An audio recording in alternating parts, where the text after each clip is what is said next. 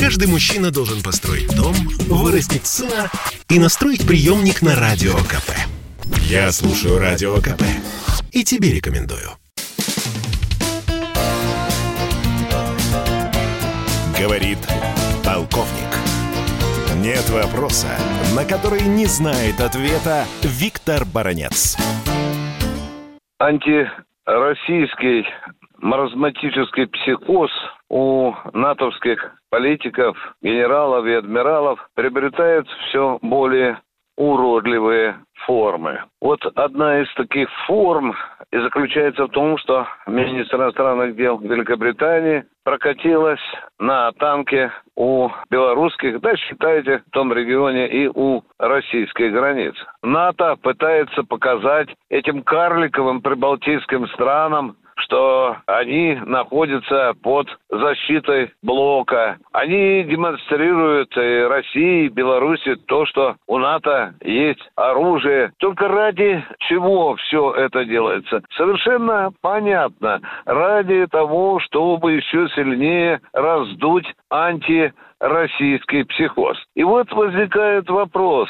Ни наш министр иностранных дел, ни министр обороны, ни тем более президент в этом году не ездили на танке возле границ Украины. Там проводились учения на расстоянии более 200 километров от украинской границы.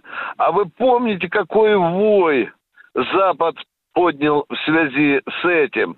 Провокационный, спекулятивный, грязный, нечестный. Мы это все слышали.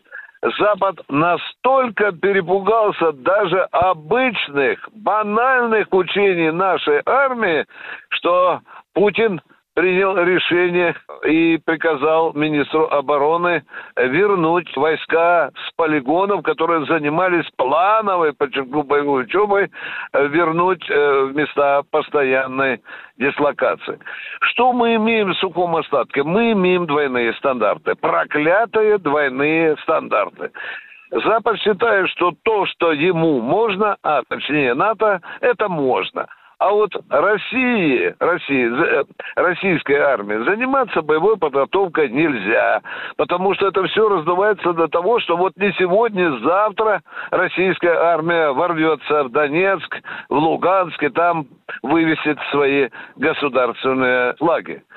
Ну что, дорогие друзья, вот то, что случилось с министром иностранных дел Великобритании, отражает только инвалидную сущность людей, которые пытаются играть против России.